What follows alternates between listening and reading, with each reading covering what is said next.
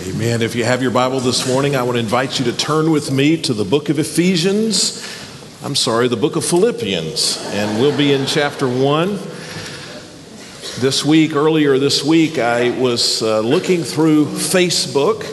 And I try to be very careful with uh, social media because I know it can uh, rob your energy and your time away from real life and real relationships. But I was on Facebook looking for people who had posted from the Philippians challenge. And a number of you have uh, accepted our challenge, and you're reading one chapter every day in the book of Philippians just over and over and over, and writing down a one sentence uh, record of what God has shown you in that chapter. And then many people are posting those sentences on Facebook or Instagram or Twitter. And it's interesting to get on there and just see some of the things that God is teaching our church and our community, to see some of the comments that people make, just you know, in, in a broader sense uh, with the things that you've learned from Philippians. And so I was on there looking for that. And while I was there, I saw a post from an old friend of mine.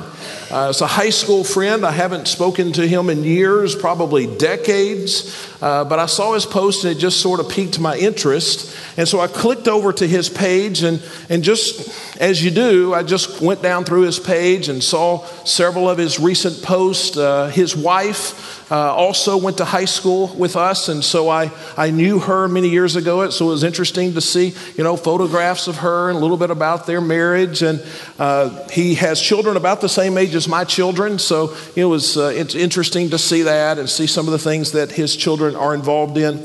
But then he had a lot of posts about. Uh, political situations, political issues. He had posts about uh, cultural um, popular culture kind of things. He had uh, quotes about news items. He had all kinds of posts where he had expressed his opinion on different things about a, a hundred different subjects. And so when I went down through his page, what I discovered is that I didn't agree with even one single opinion that he had expressed on his page. I probably looked at 20 or 30 different posts where he had expressed his opinion, and, and you know, 0 for 30. I didn't agree with anything he had to say. And I thought, you know, why is that? I mean, he, you know, hopefully both of us are. Uh, you know, reasonably intelligent people, and uh, we, we both have some education, and I think we're both exposed to, um, you know, ideas in the world, how could we have come to such completely different understanding of every single issue that he raised on his Facebook page? That seems remarkable to me. And you know, I don't think it's a moral issue. You know, I think he's a great guy. He's been married longer than I have. He is well respected in his profession. He is a professor and a researcher, and I understand that he has some notoriety in his field. He's uh, successful. I, I imagine he's a great husband. I bet he is a wonderful dad. I bet he is a good neighbor. I bet he pays his bills on time. I bet he loves the United States of America. I mean, he's a good guy. I don't think this is some kind of moral issue. So, how come he and I, how could we disagree on 30 out of 30 issues? If it's not a education intelligence issue, if it's not a moral issue, how could we be so far apart? And you know, I think the answer is this. I see things through gospel lenses. You know, when I look at life, I look at life from the perspective of the gospel. The gospel colors everything that I see. I see everything from the perspective of how wonderful is the good news of Jesus Christ, how incredible is the gospel, and that's my point of view. Now, he has a different point of view. Now, I'm not suggesting that every political issue is a gospel issue or every pop cultural issue is a gospel issue. Many of them are.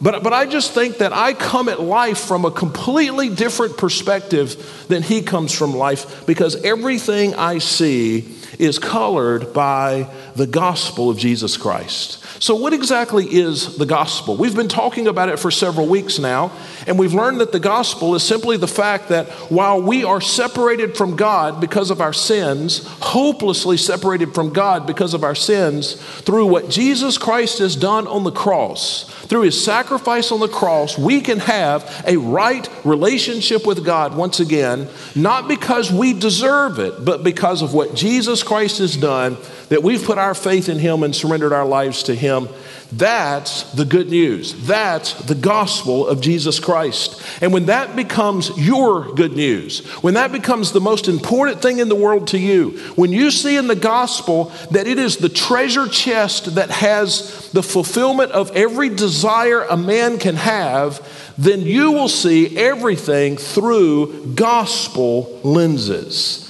And so this morning, I want us to see what life should look like through gospel lenses. We've been in Philippians chapter 1 now for four weeks, and we said the whole chapter is about the gospel of Jesus Christ. And here, Paul, who certainly sees things through gospel lenses, at the end of this chapter is going to tell us what life looks like from his perspective. He's going to say something that's shocking. And, and now, maybe you've read this so many times it's lost its shock factor, but I want you to see this morning, he's going to say something that is absolutely shocking and it should tell us what life should look like through gospel lenses. And so look with me in Philippians chapter 1, and I want to begin reading in verse 21.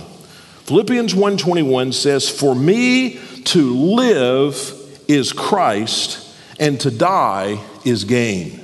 Now, look with me on the screens for just a moment because I, I want you to see that the Apostle Paul, as he goes through these next two or three verses, what he's going to do is to compare what it means to live to what it means to die.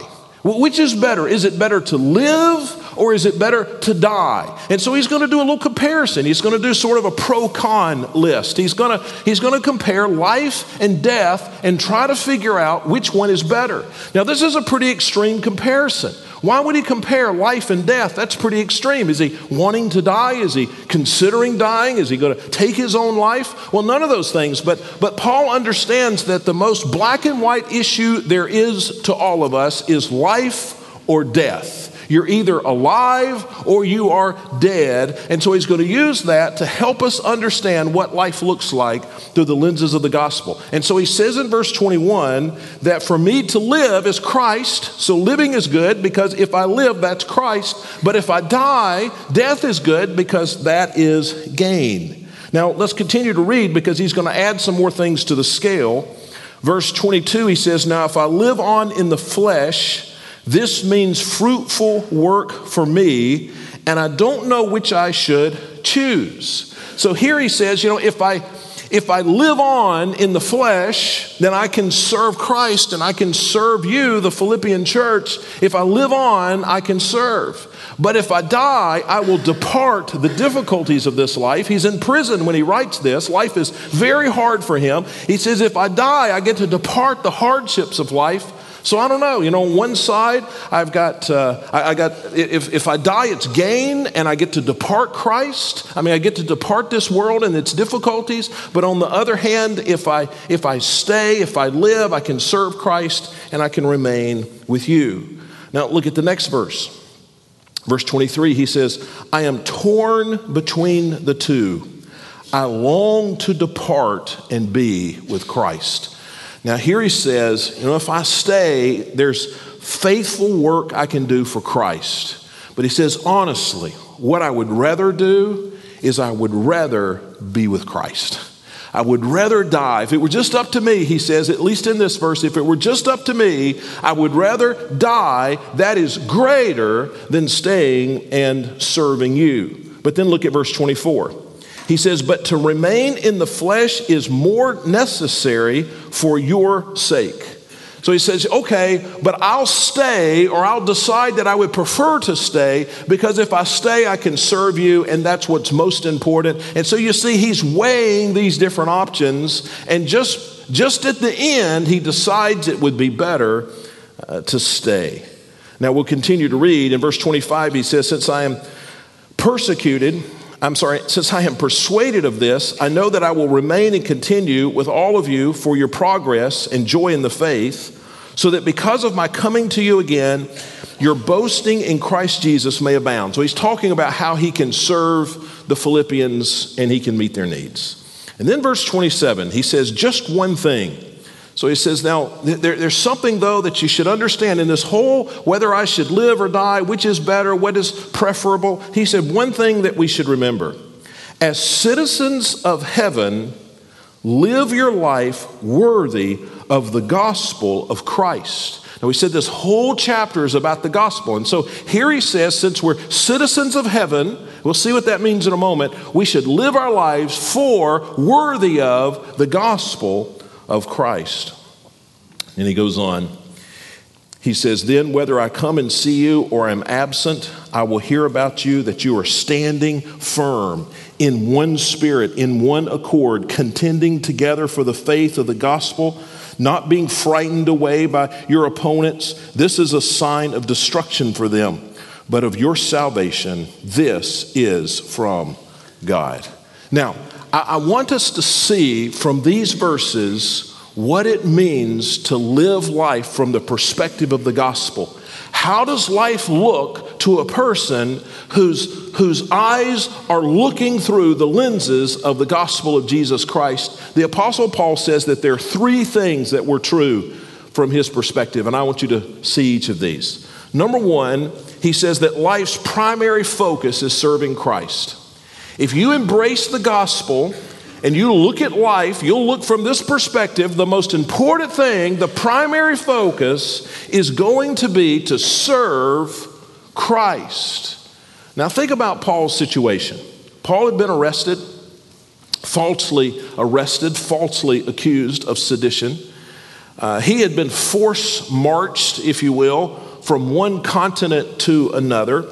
Uh, he was now waiting what was likely to end in his execution at the hands of the Romans. Uh, everything, it seems, in Paul's life has been taken away. What little possessions he had were gone. Uh, the places he was familiar with were all history for him. Uh, he, was, uh, he was captive. He was uh, awaiting execution, perhaps. And so it seemed like everything was gone. Now, what, what, would, what would your book of Philippians been like had you been in that situation? I mean, I'm afraid if I would have written the book of Philippians, if I'd have been in that jail cell, treated unfairly, arrested falsely, had I been in that jail cell, the book of Philippians would have sounded a whole lot different than what it sounds right here. In fact, I think I would have quoted uh, the famous theological treatise by Buck Owens and Roy Clark. Do you know who those theologians are? And you may have read this before. Gloom and despair and agony on me, deep, dark depression and excessive misery. If it weren't for bad luck, I'd have no luck at all. And you know the last line, right? Gloom and despair and agony on me. That's what it would have sounded like had I written the book of Philippians. I'd have been in this jail cell. I would have been miserable. Here I am. Can't I get out? Can't I do, go where I want to go and do what I want to do? Now, why didn't Paul write like that? Because listen, he saw life differently than we do. Life's primary focus for Paul, listen to this the primary focus for the Apostle Paul was serving Christ. And so, from Paul's perspective, they had not taken anything away from him that was worth anything. I mean, they had taken his freedom away, they had removed him to another location, they had made life more difficult in some respects. But the one thing that mattered most to Paul was the ability to serve Christ. Because from, the, from a gospel perspective, through gospel lenses, the most important thing in the world, life's primary focus is serving Christ. And so Paul is, he's as happy as a lark. I mean, here he is in jail. You would think he would be in, in, in agony, but, but, but from his perspective, no, be, because my life is so focused on serving Christ, I can still serve Christ in prison. I can still serve Christ in jail. We talked about that last week. They're, they're chaining guards to him six hours at a time so that he can share Christ with them. And that wasn't what their purpose was, but it was what Paul's purpose was. I mean, from his perspective, his difficulties have actually even made it easier for him to serve Christ. And so, because he sees life through gospel lenses, his joy has not diminished at all. The most important thing to him was serving Christ. And when we look at life from that perspective, it will also be true of us. And you know, this is something you see in the Bible over and over and over. I'll just point out some of these things. And in Mark chapter 12, verse 30, Jesus said, Love the Lord your God with all your heart, with all your soul, with all your mind, and with all your strength. Now, what does that mean? That means the way we ought to look at life is the most important thing there is, is that we can love and serve the Lord. Jesus said in Matthew 6:33, "Seek first the kingdom of God and his righteousness, and all these things will be provided for you." What does that mean? If we look at life through a gospel perspective, then everything ought to be about honoring Christ. And then all these other things that we worry about will take care of themselves. Mark chapter 10 verse 21, it says, "Looking at him, Jesus loved him and said to him, this is to someone who had come to, it seemed, to seek Christ and he asked some questions, and Jesus is giving him an answer. He says, You lack one thing go sell all you have and give to the poor, and then you will have treasure in heaven. Then come follow me. What, what he says is that from a gospel perspective, the most important thing in our life ought to be serving Christ. And so Paul says, For me to live is Christ. Just let that sink in for a moment. He says, For me to live, my life, if you were to sum up my life, for me to live is Christ. Through gospel lenses, there's nothing in the world more important than serving Jesus. Now, how can you tell? How can you tell if that's true of you? Can you say, I mean, honestly say, for me to live as Christ, is that honestly true of you? How can you know that? Well, you can know it by asking one question what would it take to steal your joy? What would it take for you to lose joy in your life? I mean, for you just to be miserable. How could somebody steal your joy? Well, what Paul says, there's no way to steal my joy except taking away my opportunity to serve Christ. I mean, if there's some way that somebody could steal your joy other than taking away the opportunity to serve Christ, then you can't say, for me to live as Christ. For you to live as something else. But from a gospel perspective, he said, for me to live as Christ. And, and my joy, and we said that the book of Philippians, we said in the beginning of this study, is all about how to have joy in difficult times. And here's one of those, one of those ways. Paul said that my life is so focused on serving Christ, there is nothing anybody can do to steal my joy as long as I can still serve Christ. And you know, the truth is, we can always serve Christ. And so our joy should, should remain strong. So, the first thing that is true of us if we see life through gospel lenses is that uh, serving Christ is the first priority. The second thing is this death means coming into the presence of God. Death means coming into the presence of, of God or of Christ. So, Paul says, if I can't live, then what? well, then I'll die, and die is gain.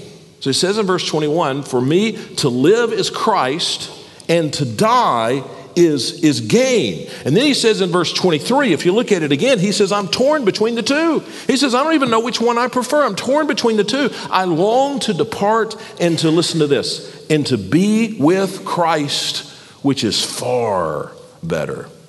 You know, Paul looked at death so differently than than we do, than most, than most of us do. We, we dread death, we fear death, we fight against death.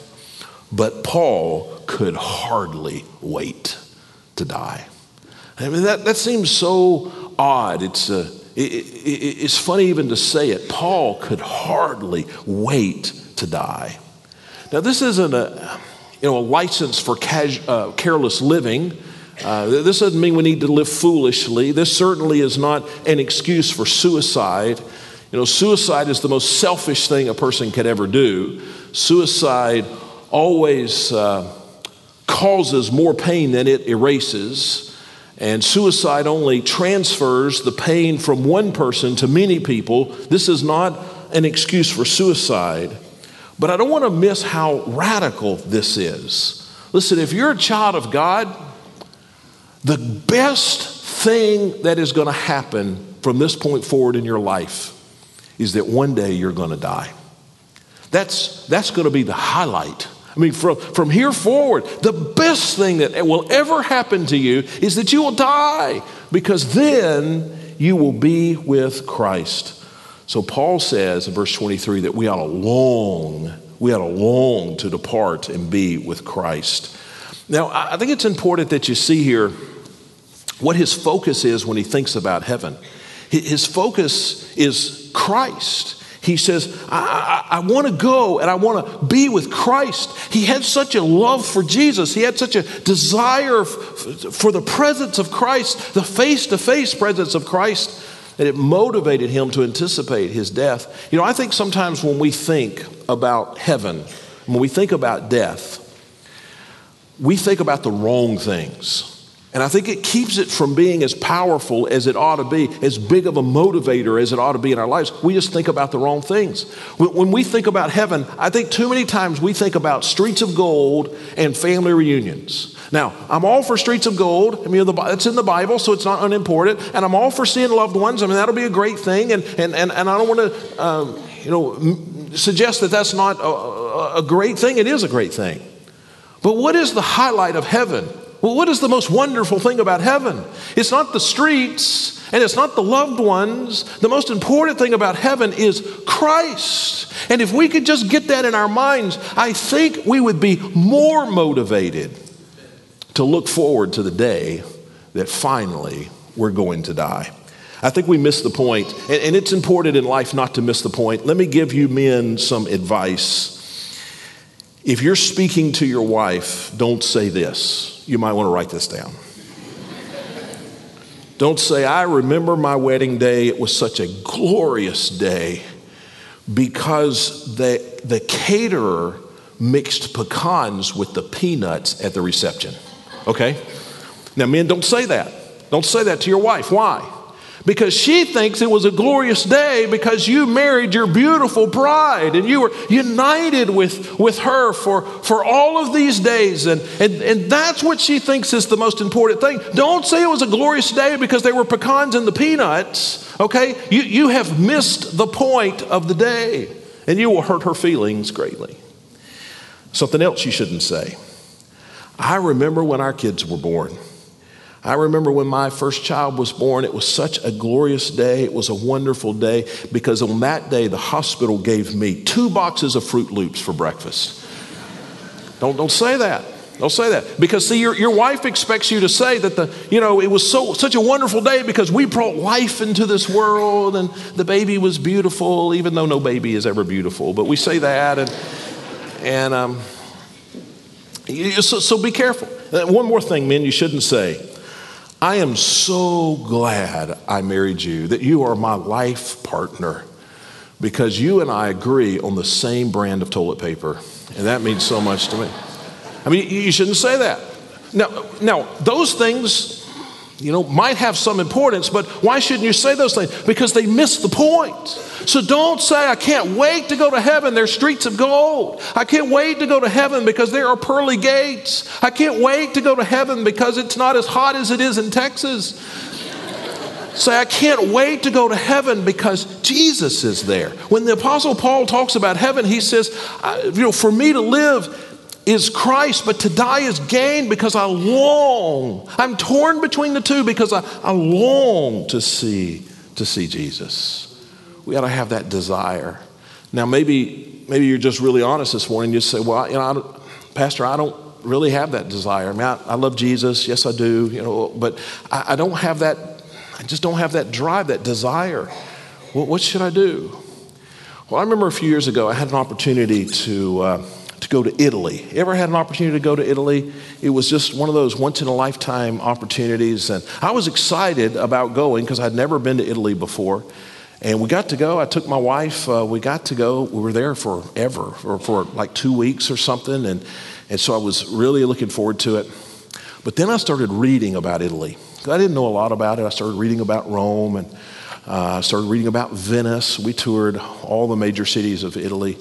Um, and I started to, as I started to read and study about, uh, about that country and the beauty and the, and the history and the museums, my desire to go see Italy just went up and up and up. And the more I read, I remember before, you know, the week before we left, I, I was so, I mean, I could hardly sleep. I, I, mean, I'm an adult, but it's like I'm a little kid waiting for Christmas to come. I could not wait to go to Italy. And, and you, know, you know why that, that desire had increased so much? Because I'd made myself more and more knowledgeable about where I was going. If, if you want to have more and more of a heart, more of a desire to part this world and see Christ, then just learn who Christ is more.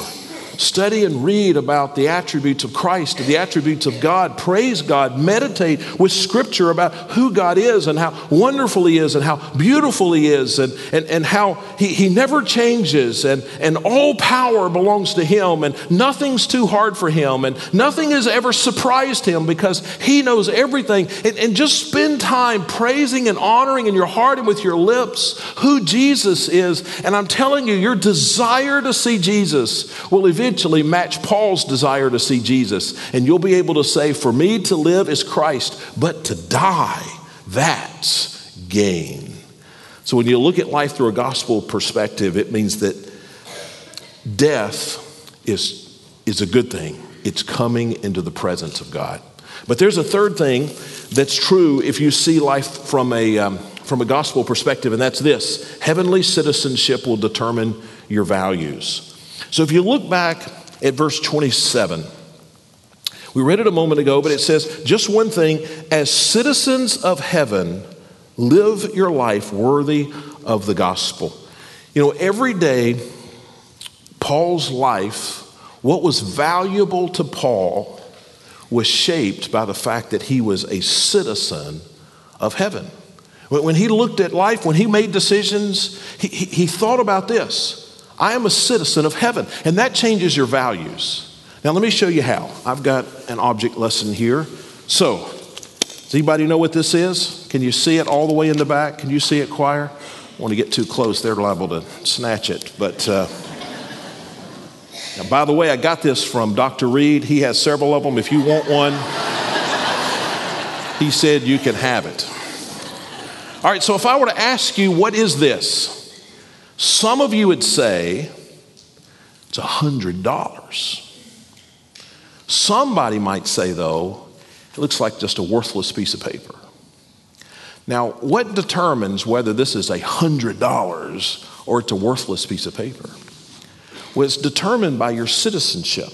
And I don't just mean your American citizenship, but I mean your worldly citizenship. I mean, if you're a part of this uh, civilized world, in America or Italy or anywhere else, this is $100. You could take this and spend it, right? But if you were a Martian today, would this be, what would this be to you? Just be a worthless piece of paper. You can't even write on it. It's got stuff all over it. It's not even pretty now. They got those big blue marks down there to make sure it's not counterfeit. Uh, it would just be, if you were a Martian, it'd just be a worthless piece of paper. If, if this dropped out of an airplane and landed on some remote tribe in South America and, uh, and, and you picked it up and you didn't know anything about civilization and you looked at it, what would you say this was? It's a worthless piece of paper. See, the value of this is determined by your citizenship. See, this would have no value to some people. To some people, it has great value. It's, it's the same piece of paper, it's determined by your citizenship. Now, in life, how do we determine what's valuable? Well, if we consider ourselves earthly, if, if this is all there is, if it's just about how happy and, and, and, and, and how rich you can be on earth, then things will have one value. But if you'll see yourself as a citizen of heaven, then it changes the value of, of everything. Have you ever heard the phrase, he is, how does it go? He is so heavenly minded that he's no earthly good. You ever heard people say, it's an old phrase, young people will not have heard it, but uh, people used to say, he is so heavenly minded he is so focused on heaven, he is no earthly good. Now, let me tell you, that has hardly ever been true of anyone.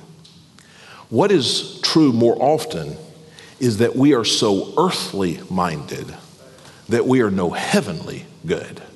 And see, one of, the, one of the consequences in Paul's life, because he looked at everything through gospel lenses, is that all of his values, what's valuable and what's not valuable in his life, was determined by the fact that he was a citizen of heaven.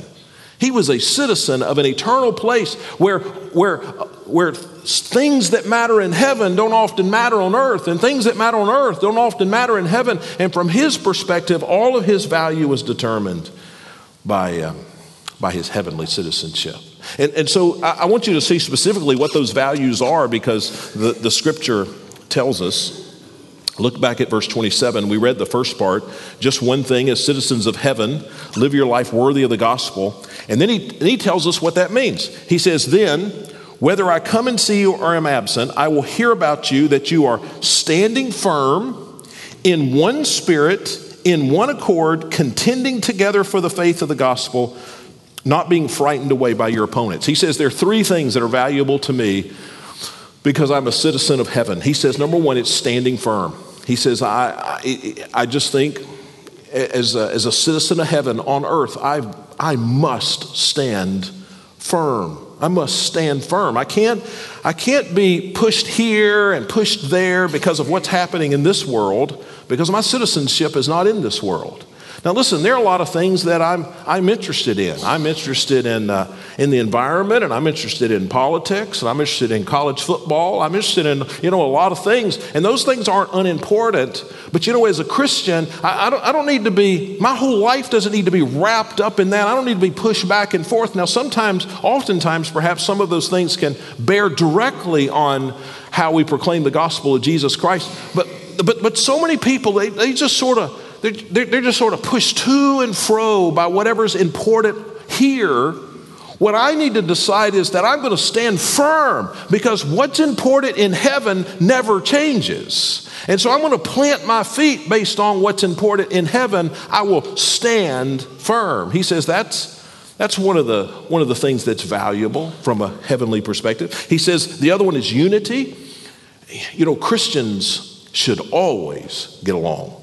Now, we can't compromise the truth, we can't back up on the gospel of Jesus Christ, but we must always strive, sweat, the Bible says, to get along. We must get along. You know, Jesus said the way the world will know that you are my disciples is that you love one another. You know, the way Nacogdoches is going to know that Jesus is real is because they're going to see the extreme unity at First Baptist Church of Nacogdoches. It's just that important. And, and sometimes when there's disunity, it's because we aren't evaluating things as citizens of heaven, we're evaluating things as citizens of earth. Well, she took my stuff and he sat in my seat and and uh, they didn't sing my song and, and, and so you know we, we evaluate things from an earthly perspective no, we need to evaluate things as citizens of heaven. And then the third thing he mentions is just serving boldly. He, he said, You need to share the gospel and don't be afraid of people who, who, who don't want you to do that. Don't be afraid because somebody tells you you have to stop, because we don't need to evaluate things from an earthly perspective. So somebody on earth says stop. Maybe our government says stop. Maybe your boss says stop. Maybe, maybe, maybe you get pressure from somebody. But, but from a heavenly perspective, what's really more important and so we need to serve boldly. We must see things through gospel lenses. Now, I want to come back to the verse that we read at the very beginning. Uh, so, this is sort of the introduction to this whole passage where he shares his view of life. For me to live is Christ, to die is gain. But I want us to spend some, some time with that. So, look with me on the screen and, and, let's just really focus on this verse. For me to live is Christ, to die is gain. Now, the, the first two words, for me, those are important words. What Paul is saying is this is personal. For me, for me. Uh, we, we say that all the time. Well, you know, to me, it's, it's warm in here, or to me, it's cool in here, or to me, you know, we're talking about our personal perspective. He says, for me, this is Paul's personal statement of what life looks like from a gospel perspective. Now, here's why that's important to us. You and I need to have the same kind of statement. You need to be able to say, for me, not, not for Paul, not for the pastor, not for, but for me, for me. So I'm going to ask you in a moment, what is it for you? Paul says, for me, to live as Christ, to die as gain. What, what about for you? What about for you? So let's, uh, let's talk a little bit about math. Show us the next slide, if you will. We got a little bit of, um, uh, of, a, of an equation going here. He says, For me, to live is Christ, so live life equals Christ. You got that? And then to die is gain, death equals gain. So it's a little bit of an equation. You take the word is out and put the equal sign in there. Life equals Christ, death equals gain. Now, we're going to take the words out and we're just going to put some blanks in. Do we have a slide that just has some blanks in it? Very good. Now, let me tell you something about math. You can, you can decide what to put in one blank, but you don't get to decide what to put in the other blank. So if I were to give you this equation, now let's, let's test your math skills for a moment. 2 plus blank equals, you got it in your mind? 2 plus blank equals blank. Okay, now you can put anything you want to in the first blank, right? What would you put there? Five? We could put a five. Could we put a five there? Two plus five. We could put a twelve. We could put a thirty. We could put. You put anything you want. But let's say we're going to put a five. So it's a two plus five. Now, what do you want to put in the second blank? Well, you don't get to pick, right? I mean, you can pick the first blank, but if you put a five in the first one, what goes in the last one? Seven. Seven. So two plus five is seven. Now, if I'd have put a 12 in the first blank, I could have done that, but now the second blank is 14. You got that? So you can choose the first blank, but the first blank will choose the second blank for you. Now, let's, let's look at this uh, little math equation we have on the screen. To live is what? Now, you, you put anything you want to. You get to choose any, anything you want to. But now the problem is you don't get to choose the second blank. You put whatever you want to in the first one, but the first blank will choose the second blank.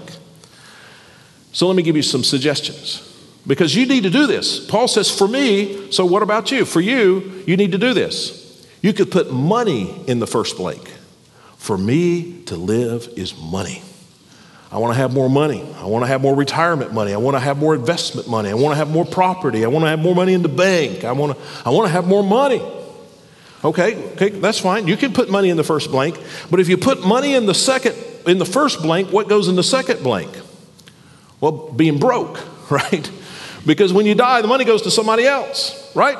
No, no, nobody takes it with them. So if you put money in the first blank, that's fine. But now your statement is to live, for me, to live is money, and to die is to be broke. Does that make sense?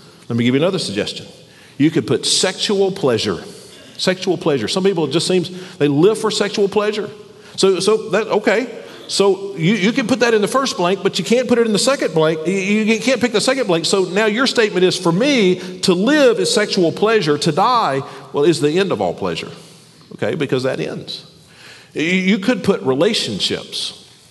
See, some people will sell out because they've met somebody, because they're dating somebody, because um, somebody has shown them some attention. And, and so their life becomes about a relationship. And, and, and, maybe it's, it starts out as a wholesome relationship. I mean, maybe you're a young person and you're looking to be married, and, or, or, or maybe it's something that's, uh, that, that starts out as an improper relationship. But for many people, for me to live is some relationship. You've got a name. For me to live is Sally or John or Bob or Chris or whoever. Okay, you could do that, but what's the, uh, what's the rest of it? If for me to live is a person, then to die is permanent separation. Okay? So let me give you another suggestion. Maybe you'd put power. For me to live is to have power. Okay? Well, then to die is to be powerless. Maybe you put beauty. For me to live is beauty. Well, then, okay, to die is to lose all beauty and rot. Maybe you put entertainment. For me to live is entertainment, but to die is the end of all fun. Or maybe you use the words Paul used For me to live is Christ. And that, Paul didn't choose the second blank, it got chosen for him. Because if to live is Christ, then to die is what? It's gain. See, see, see Paul's, if, if, you, if you see this as Paul's motto, he didn't pick the last part of the motto, he just picked the first part. And none of us get to pick the last part, but all of us get to pick the first part. And Paul said, For me to live is Christ. That was his motto. And so, death, well, that's where Christ is. What are you going to put in your first blank? Just your head bowed and eyes closed for a moment. Of course, if you have never embraced the gospel, if you have never asked Jesus to make you right with the Father, then today is the day you ought to do that. And there'll be people standing here in the front. I'll be standing here, and I can introduce you to others, and they can help you today embrace the gospel and become a child of God. But you know, many of us, we have embraced the gospel. And so that changes everything in life, changes everything. But sometimes our lenses get a little out of focus. Sometimes my lenses get a little out of focus. But today we see clearly through Paul's lenses what life should be if we're looking through gospel lenses. And it boils down to this for me to live is Christ, and to die is gain. Fathers, may your Holy Spirit impress upon our hearts this gospel perspective such that it colors everything in our lives and brings honor and glory to you. And we pray this in Jesus' name. Amen. Let's stand together as we sing and respond to the Lord.